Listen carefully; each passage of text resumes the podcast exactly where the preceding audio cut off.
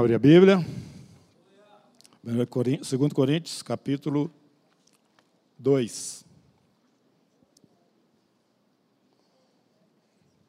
Irmãos, eu quero, enquanto você está abrindo a Bíblia aí, agradecer aos irmãos, em especial às irmãs desse ministério, pelo amor, cuidado, zelo de vocês com a minha esposa, e realmente vocês têm excedido a expectativa e o Senhor há de recompensar a todos por esse cuidado. Muito obrigado, irmãs? E eu queria agradecer ao Senhor porque Ele tem derramado esse amor no nosso meio, nós temos buscado isso. E é essa última mensagem né, para a igreja, de uma forma, assim, eu diria, escatologicamente falando, nós temos que mostrar ao mundo é, essa realidade da pessoa de Deus, do convívio nosso como família do Senhor. Aleluia. Abra sua Bíblia. Ah, você já abriu, né? Capítulo 2, versículo 14. Graças, porém, a Deus que em Cristo sempre nos conduz em triunfo e por meio de nós manifesta em todo lugar a fragrância do seu conhecimento. Porque nós somos para com Deus o bom perfume de Cristo tanto nos que são salvos como nos que se perdem. Para com estes, cheiro de morte para a morte, para com aqueles, aroma de vida para a vida. Quem, porém, é suficiente para estas coisas? Porque nós não estamos, como tantos outros, mercadejando a palavra de Deus. Antes, em Cristo, é que falamos na presença de Deus com sinceridade e da parte do próprio Deus. Nós já estamos aqui familiarizados com a a carta aos Coríntios, né, a primeira, agora estamos na segunda e ficamos sabendo que existiram outras cartas, né, pelo menos mais uma, e parte desta, de uma delas pode ser é, esses capítulos 10, 11, do, do 10 até o 13 aqui de segundo aos Coríntios, mas o que importa realmente é a gente saber que havia uma relação intensa, né, principalmente quando Paulo ficou estabelecido na cidade de Éfeso, dali ele mandava as cartas, e também ele esteve presente em Corinto, e o livro de Atos nos fala sobre esse momento. Mas ele tinha um relacionamento, teve um relacionamento muito estreito com essa igreja, e através das suas cartas ele expressa, ele mostra uma realidade que nós já tentamos enfatizar e, e mostrar aqui também nas, nos, nas reuniões anteriores, é, desta, é, é, dessa família que é a igreja do Senhor. E nós temos que trazer para a nossa realidade atual essa verdade que está aqui, porque às vezes a gente lendo outras passagens e outras cartas, a tendência nossa é ver a relação da igreja, dos irmãos entre si, com as suas lideranças, uma coisa um pouco distante, até mesmo um pouco religiosa, assim, teórica. Quando, na verdade, nós somos uma família. E a forma, a linguagem de Paulo com a igreja de Corinto traz isso muito à tona. Ele reivindica a sua autoridade no meio dos irmãos, ele discute a nível assim, bem, eu diria, meio mais baixo do que aquele que às vezes a gente pensa que seria uma conversa natural, normal do apóstolo, né? nas suas pregações, nas suas é, apresentações ali da, daquelas, dos mistérios que Deus tinha revelado a ele. Não, ele era um entre, entre os irmãos, ele se via dessa maneira e se posicionava de uma forma muito clara e mostrava que a vida dele era bem, bem transparente e os objetivos dele eram bem claros. Ele fala isso também lá na carta aos Tessalonicenses. Né? E ele termina aqui desse, desse texto que nós lemos, dizendo o seguinte: Não estamos, como tantos outros, mercadejando a palavra de Deus. E isso para os nossos dias é muito importante, irmãos. Nós precisamos saber que existe muito comércio aí com a palavra de Deus. Existe mesmo. E não é coisa de agora, é coisa antiga. Paulo, quando está conversando com os irmãos lá em Corinto, ele fala a respeito disso. Olha, tem gente aí usufruindo dos favores e dos recursos de vocês que nós, que plantamos aí a igreja, estivemos com vocês, não usamos e nem usufruímos de nada. E eu acho que nesse momento, desse conflito, nessa situação que nós estamos vivendo, discutindo esses problemas todos que nós temos, isso para mim é uma vantagem, porque aí vocês, vão, vocês têm como, é, da minha própria é, vivência aí no meio de vocês, esse fato de que eu não fui pesado a vocês. No entanto, eu tinha esse direito. E aqueles que hoje estão tra trazendo problemas e confusão aí no meio de vocês, né, eles estão sendo é, aquinhoados e bem recebidos e sustentados por vocês. Então a conversa estava nesse nível mesmo, mas ele, no caráter paternal, como pai que ele era, ele falou: Vocês são a nossa carta escrita. A vida de vocês é a prova de que o nosso ministério é um ministério real em Cristo Jesus. Maravilhoso isso, irmãos. E é bom que a gente entenda que na igreja tem que ser assim. Nós não podemos estar escondidos, né?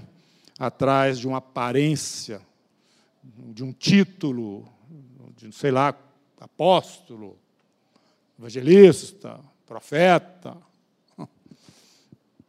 Você tem que funcionar, isso é que a Bíblia fala. E funcionar de uma forma transparente. Se o Senhor tem te chamado, ser criterioso, para que você não traga alguma vergonha, né? para o Evangelho. E, então, ele tem essa liberdade de falar assim com os irmãos, e ele fala a respeito é, de si mesmo e do grupo que com ele caminhava, né? que ele, eles eram, na verdade, o bom perfume de Cristo. Eles estavam exalando pela pregação e pelo comportamento deles a mensagem é, que Jesus havia ordenado que ele transmitisse. É, eu tenho aqui uma observação que eu gostaria de ler para vocês, que eu acho que vai ficar mais claro assim, que vai trazer um pouquinho de luz nesse texto que nós estamos lendo aqui, que Paulo fala que ser ele e os que com ele estavam ali no trabalho em Corinto eram, na verdade, o bom perfume de Cristo.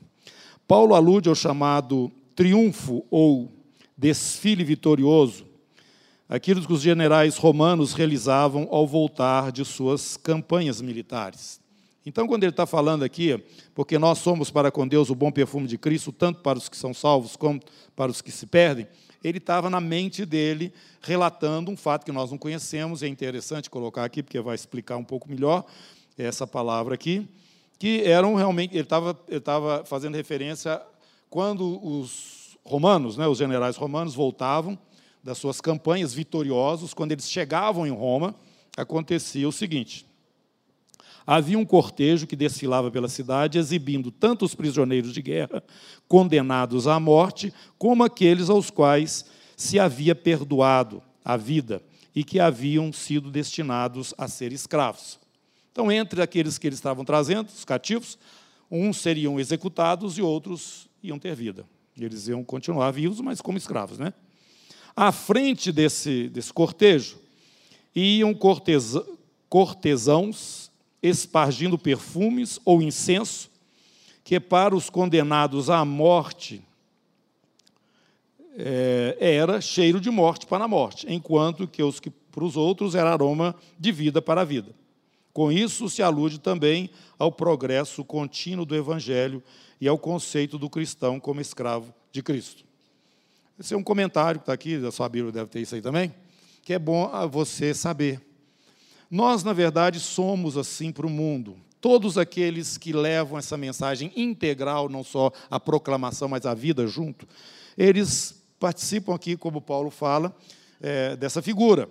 Nós somos o bom perfume de Cristo. Se você, no lugar onde você está, entendendo que você é uma testemunha do Senhor, e nós vamos ver aqui no capítulo 3, ele fala demais, é o texto que mais fala a respeito de ministério na Bíblia, é, a partir do capítulo 3, principalmente o capítulo 3, quando Paulo mostra esse chamado que ele recebeu do Senhor. E esse chamado é nosso. Deus nos deu não somente a ele como apóstolo, mas a todos os seguidores do Senhor Jesus. E ele está colocando aqui para os irmãos que o nosso testemunho, a nossa vida, no ambiente onde estamos, no lugar onde nós vivemos, tem que ser realmente o bom perfume de Cristo. Alguns vão receber, vai ser o cheiro de vida para alguns, mas para outros vai ser cheiro de morte. E eu quero te dizer o seguinte: você que está vivendo aí, sua vida aí no seu ambiente, que Paulo fala também lá em 1 Coríntios, né? Eu não estou falando para vocês largar ou deixar de conviver com as pessoas que não são cristãs, porque senão vocês vão ter que sair do mundo. E Jesus falou: rogo que não os tires do mundo, mas que os livres do mal. Nós temos que ficar no mundo para dar o testemunho de Jesus, para ser o bom perfume de Jesus, para ter alguma coisa que as pessoas possam ler. Nós somos a mensagem. Como Paulo fala, vocês são a nossa carta viva. Vocês foram aqueles onde a mensagem chegou e foi recebida e produziu uma transformação, e hoje vocês fazem parte desta igreja maravilhosa que é o corpo de Cristo na terra, aí na cidade de Corinto. Isso somos nós, irmãos. Isso somos nós. Nós temos que ser o bom perfume de Cristo, qualquer lugar onde nós estivermos. Agora, eu queria falar para vocês o seguinte: por favor, não entenda isso como ser uma pessoa religiosa. Seja uma pessoa comum, igual, só que lavada no sangue de Jesus. Não passe essa ideia de que você é uma pessoa é, melhor, porque você não faz isso, não faz aquilo, não faz aquilo outro, ou porque você faz isso, faz aquilo, faz aquilo outro. Não. Confronte as pessoas com o seu comportamento e com a palavra como uma pessoa comum. Que você é e eu sou e nós somos. O que, é que eu quero dizer com isso, irmãos? É, o Satanás ele vai tentar de todas as formas é, evitar que o perfume do Senhor chegue àqueles que para os quais esse perfume vai significar vida. E ele vai usar estas coisas como é, um clichê. Eu, eu já tive oportunidade, várias oportunidades né, na minha vida, de escutar essa história de que crente não bebe, não fuma e não dança. É, bom, pode continuar pensando assim, mas. Eu não vou me deixar formatar por um conceito de fora. Eu vou ser o que eu devo ser mesmo em Jesus, tá certo? Nós, como cristãos, irmãos, nós não somos infalíveis. E, aliás, o Senhor está nos chamando para mais próximo dele, através da adoração, que é o nível 1, um, viu? Da adoração, é, é a, a, a contemplação do Senhor. Nível 2, o serviço para os irmãos. Nível 3, o serviço para os que estão lá de fora. Isso é adoração, isso é que é o tabernáculo, isso é que é esse espaço onde o Senhor é adorado. Né? Nós nos apresentamos a Ele para o contemplar e servi-lo diretamente através de expressões de sacrifícios que são fruto de lábios que confessam o nome do Senhor. Nós o admiramos por quem Ele é, pelo que Ele fez, nós o contemplamos e ficamos na presença dEle. E a, a visão do El Shaddai é um Deus cheio de mamá, tá? que dá mamá para todo mundo.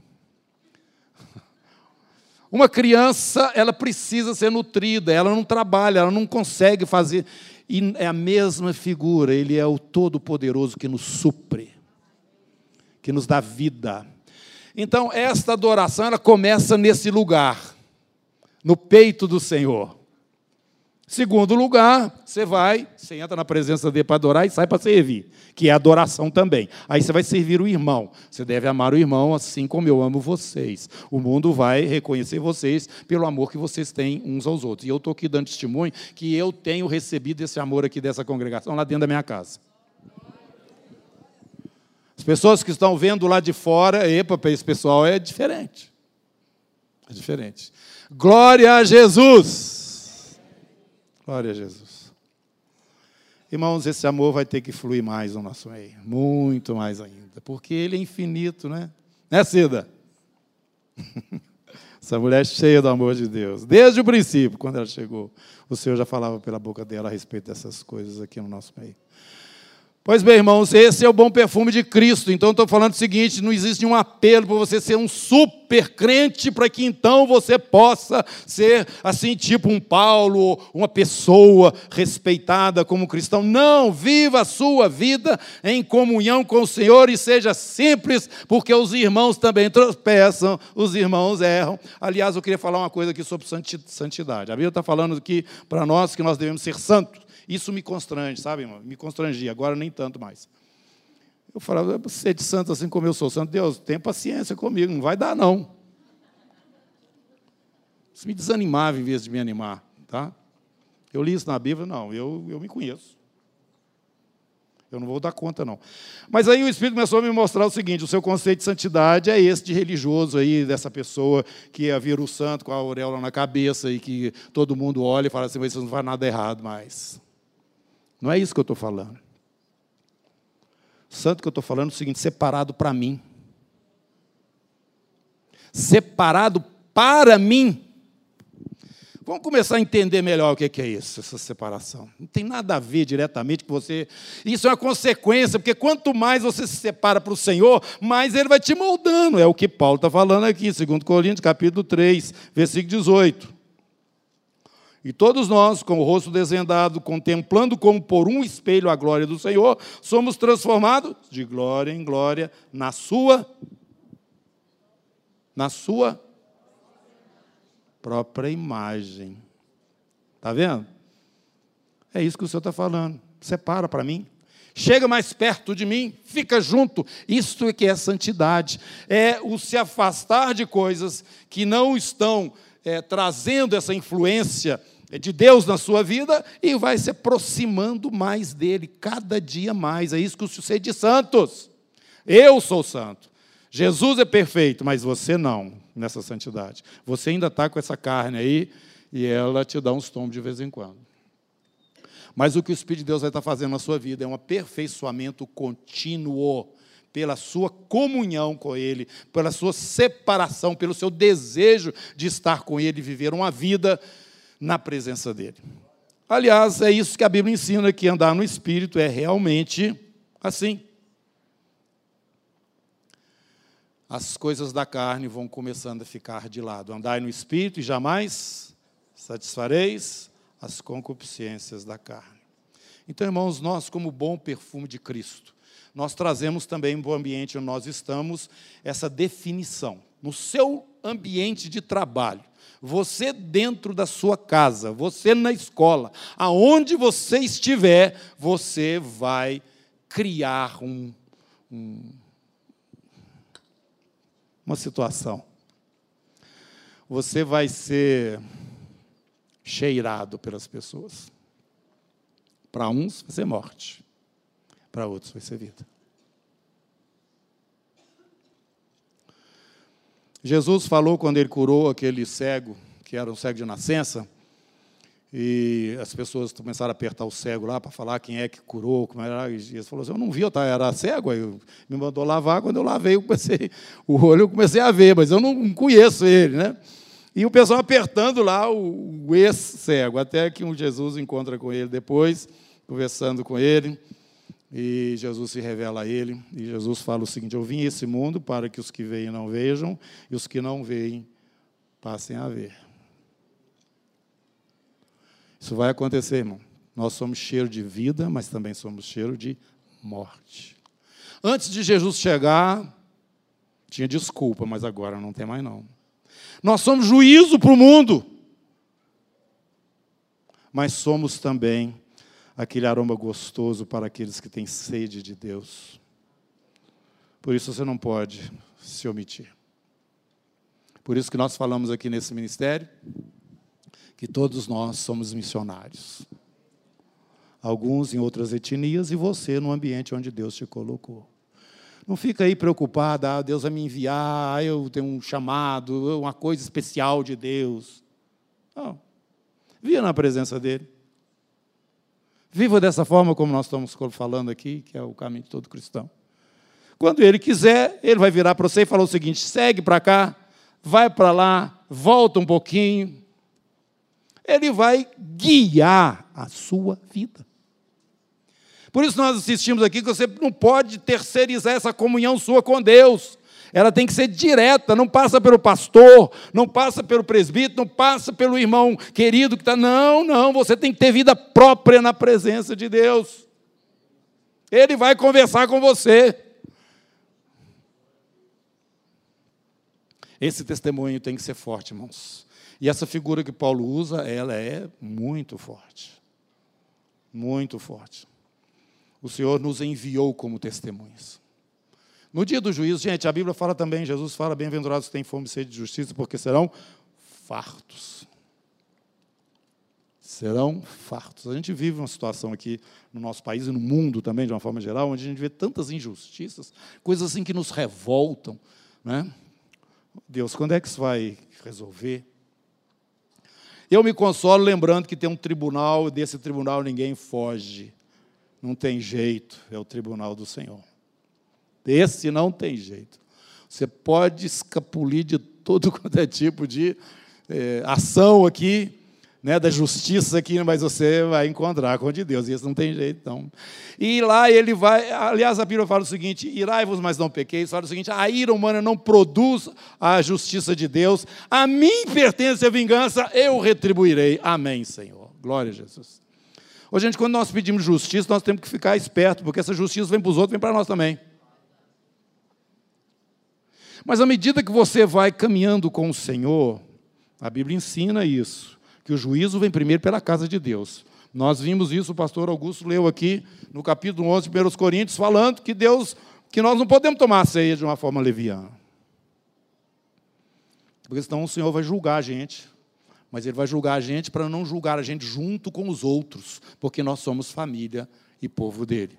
Portanto, nós temos aqui diante de nós o nosso irmão Paulo falando a respeito desta, é, dessa transparência, sinceridade, retidão no chamado que ele recebeu do Senhor. Ele não estava ali mercadejando a palavra de Deus no meio dos irmãos, e ele está trazendo para eles esta importante, esse importante é, visão né, do, do bom perfume de Jesus, como acontecia lá naquela época, quando os prisioneiros eram levados é, para a cidade de Roma. Capítulo 3. Nós ainda temos alguns minutos.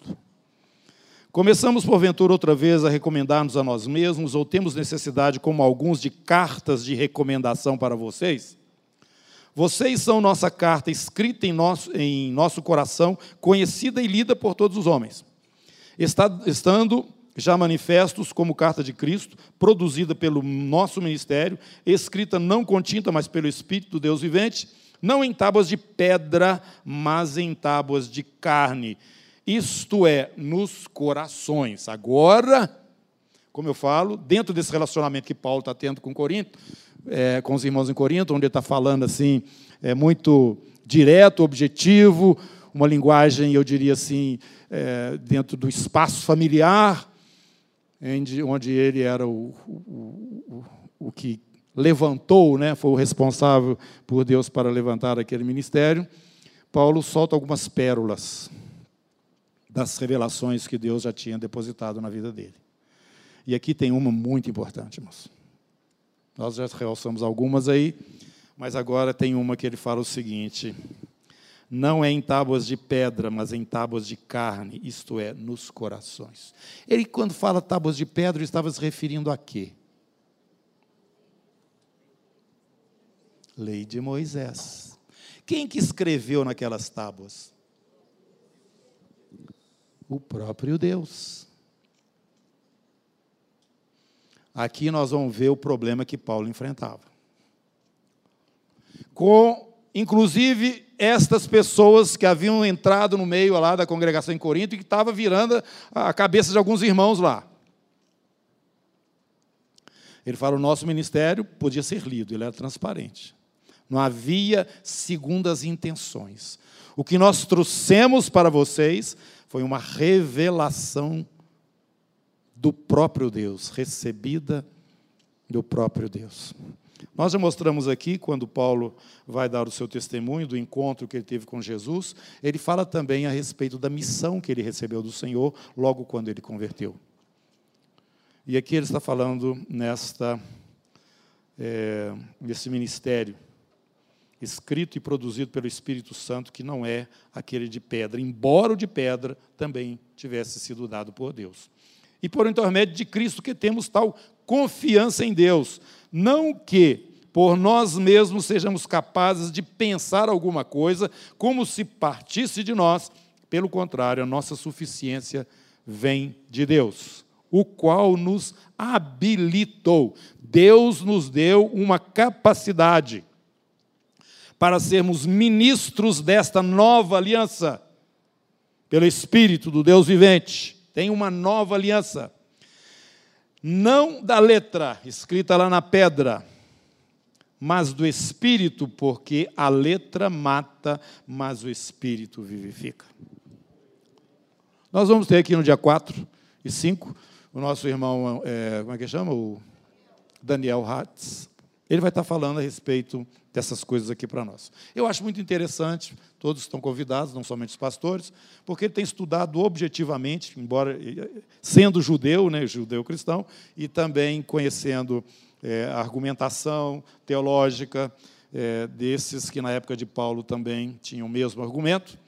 Nós estamos vivenciando essa situação novamente e seria bom você saber algumas coisas é, para enfrentar nesse momento que nós estamos vivendo. Pois bem, Paulo faz uma separação muito clara daquilo que está lá no Antigo Testamento, a lei de Moisés, que foi dada por Deus, escrita é, ali em pedras. Mas ele está dizendo que Deus o habilitou ou trouxe a ele uma capacidade, agora para os apóstolos, aqueles que eram enviados, para falar a respeito de uma nova aliança. Um ministério foi dado. Nos habilitou para sermos ministros. Verso 7. E se o ministério da morte, que ele falou que era lá de pedra, que estava escrito na pedra, e que falou também que era da letra e que essa letra mata, esse ministério da morte, gravado em letras em pedras, que foi Moisés lá, que recebeu de Deus, lá no Monte Sinai, se revestiu de glória a ponto dos filhos de Israel não poderem tirar, fitar na face de Moisés. Quando Moisés recebeu as tábuas da lei e desceu do monte, o, o rosto dele brilhava. As pessoas não conseguiam ficar olhando para ele o rosto dele brilhava. Então, Paulo está falando assim: é que essa antiga aliança, que traz a morte, tá? que foi escrita lá na pedra, o próprio Deus escreveu lá na pedra, ela teve a sua glória. E essa glória podia ser percebida pelo próprio rosto de Moisés ao descer do monte. Só que esta glória apagava ainda que desvanecente. Tinha um brilho, mas era um brilho desvanecente. Como não será de maior glória o ministério do Espírito, este que Deus nos habilitou para trazer para vocês? Se aquele foi glorioso, imagina este agora. Mas o rosto de Paulo não estava brilhando, igual de Moisés. As pessoas que ouviam Paulo falar não ouviram o som das, da voz de Deus falando lá do Monte Sinai, com o povo de Israel todo lá escutando. Aconteceu isso. Não aconteceu esse abalo tão forte que deixou o pessoal espantado quando esta lei foi dada, escrita ali na pedra. Mas ele fala que essa glória maravilhosa. Tudo aquilo que ocorreu ali, estampado no rosto de Moisés, na realidade estaria desvanecendo, estaria passando. Por isso que Moisés então cobriu o rosto também. Versículo 13. E não somos como Moisés, que punha véu sobre a face para que os filhos de Israel não atentassem na o quê? Terminação do que? Desvanecia. Tem algo agora diferente, novo. Eu fui feito ministro habilitado. Não somente ele, sabemos aqui pelo livro de Atos, né? Jesus falando. Vocês vão ser minhas testemunhas. Vocês foram habilitados pelo Espírito. Agora nós estamos falando a respeito de um ministério onde o Espírito está vivo, presente dentro de nós, no nosso meio. E a glória que este ministério traz, ela excede em muito aquela que foi vista ali no Sinai. Mas o que, que acontece com esses que não receberam essa mensagem de Paulo? Verso 15, no caso, judeus, né? Verso 14. Os sentidos deles se embotaram, pois até o dia de hoje, quando fazem leitura da antiga aliança, da letra lá, da pedra, o mesmo véu permanece, que estava lendo Moisés, está neles também, não lhe sendo revelado que em Cristo é removido. Mas até hoje, quando é lido Moisés, o véu está posto sobre o coração deles. Quando, porém, algum deles se converte ao Senhor, o véu lhe é tirado. Ora, o Senhor é o Espírito. Onde está o Espírito do Senhor, aí tem liberdade. E todos nós, com o rosto desvendado, contemplando como por espelho a glória do Senhor, somos transformados de glória em glória, na Sua própria imagem, como pelo Senhor o Espírito. Fechando essa palavra, nós já estamos com o nosso tempo terminado. Eu quero ler Hebreus com vocês, porque nós não estamos tendo aquela visão tão maravilhosa ali do Sinai, que marcou esta primeira aliança. Mas aqui no Hebreus, capítulo 12, o autor vai nos falar qual que é a nossa realidade.